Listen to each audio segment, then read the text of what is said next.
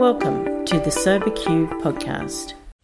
Hi, my name's Molly. I'm an alcoholic, and today my topic is a step five topic, which is what did we gain by sharing our inventory with another person?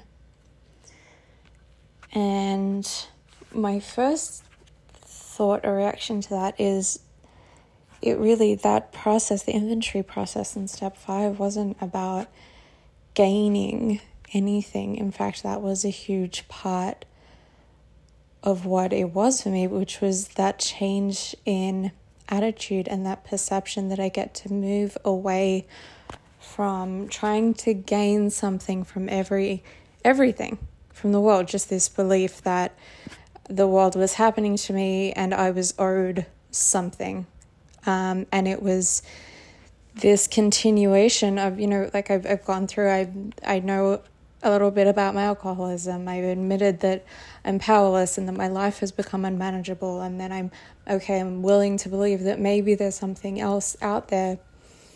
And then, you know, I, I turn my will and my life over to this thing that I don't really understand yet, but, you know, then kind of start to develop this relationship with this thing that's bigger than me and before I even wrap my head around that too much, I just know that, you know, I'm starting to feel a little bit more like everything's going to be okay and just calmer and quieter and things feel softer.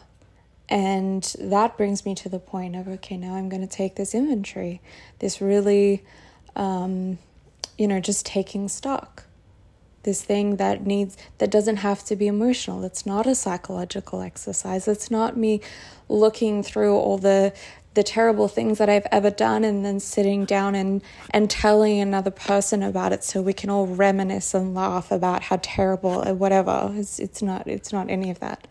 Um, what it is and what it was for me was exactly um, the thing is talked about in the 12 by 12 of an ego deflation.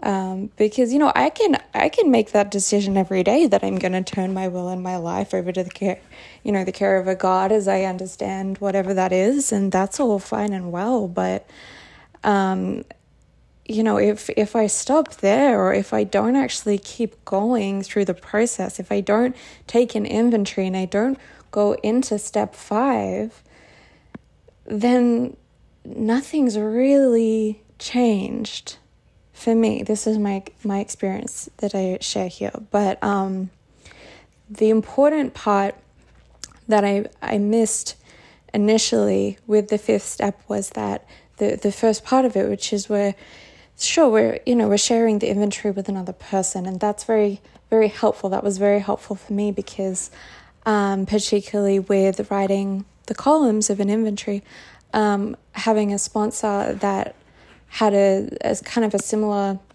um, I mean, a similar life experience, but also just, you know, alcoholism, um, was able to point out patterns that I wasn't able to see. Um, and in doing that, was able to, you know, point out the ways that I could be better, that I could I could conduct myself in a way that was consistent with what I had already started in the program and what I had what I wanted to be, how I wanted to be in the world. Um, but the first part of that step five is that I'm also sharing it with God and myself, um, and particularly with God, because that is the point where I get to develop that relationship with something greater than myself. And I really start to get into the nuts and the bolts of what that actually means um, to be to be that that bit closer to that connection to have everything laid out on pen and paper um, i realize now i'm getting into four minutes so i'm, I'm gonna stop talking but um, yeah, that's what did I gain from step five?